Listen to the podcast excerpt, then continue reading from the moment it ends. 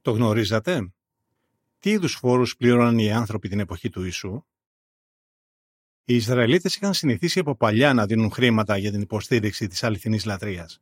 Αλλά την εποχή του Ιησού η φορολογία έχει γίνει περίπλοκο ζήτημα και αποτελούσε αβάσταχτο βάρος για τους Ιουδαίους. Για την υποστήριξη της λατρείας στο αγιαστήριο του Θεού, απαιτούνταν από όλους τους ενήλικους Ιουδαίους να καταβάλουν μισό σύκλο, δύο δραχμές. Τον πρώτο αιώνα, αυτά τα χρήματα χρησιμοποιούνταν για τη συντήρηση του ναού που είχε ανοικοδομήσει ο Ηρώδης και για τις θυσίες που προσφέρονταν εκεί. Κάποιοι Ιουδαίοι ρώτησαν τον Πέτρο ποια ήταν η άποψη του Ιησού για αυτό το ζήτημα. Και ο Χριστός δεν είπε τίποτα εναντίον αυτού του φόρου.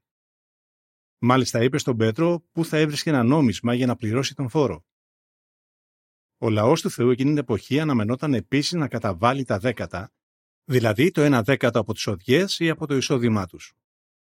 Οι θρησκευτικοί ηγέτες επέμεναν ότι έπρεπε να καταβάλλεται σχολαστικά το δέκατο από κάθε λαχανικό, ακόμα και από βότανα όπως ο δυόσμος και ο άνηθος και το κείμενο. Ο Ιησούς δεν επέκρινε την καταβολή δεκάτων, αλλά εξέθεσε την υποκριτική στάση των γραμματέων και των φαρισαίων. Μανθαίος 23-23 Εκείνον τον καιρό όμως κυβερνούσαν οι Ρωμαίοι, οι οποίοι εισέπραταν αρκετούς αστικούς φόρους.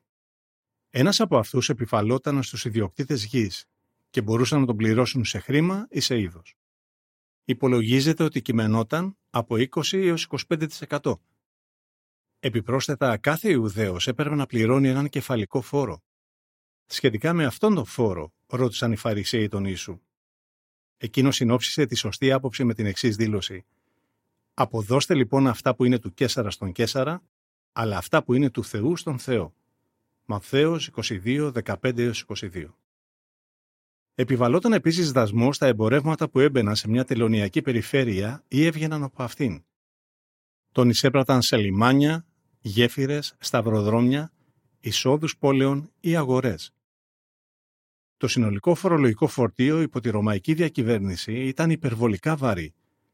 Σύμφωνα με τον Ρωμαίο ιστορικό Τάκητο, επί αυτοκράτορα Τιβέριου, όταν ο Ιησούς ήταν στη γη, οι υπαρχίες της Συρίας και της Ιουδαίας, εξαντλημένες από τα βάρη που είχαν απομειστεί, ζήτουσαν μείωση της άμεσης φορολογίας το φορτίο γινόταν ακόμα βαρύτερο από τη μέθοδο ίσπραξης αυτών των φόρων.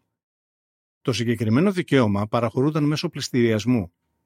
Οι πλειοδότες, οι οποίοι θα έβγαζαν κέρδος από τις εισπράξεις, ανέθεταν με συμβόλαιο αυτό το έργο σε άλλους, οι οποίοι επίσης θα έβγαζαν κέρδος.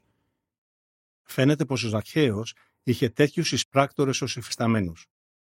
Όπως είναι κατανοητό, οι άνθρωποι δυσφορούσαν γι' αυτό και είχαν κακή άποψη για εκείνους με τους οποίους έρχονταν άμεσα σε επαφή όταν πλήρωναν τους φόρους. Τέλος του άρθρου.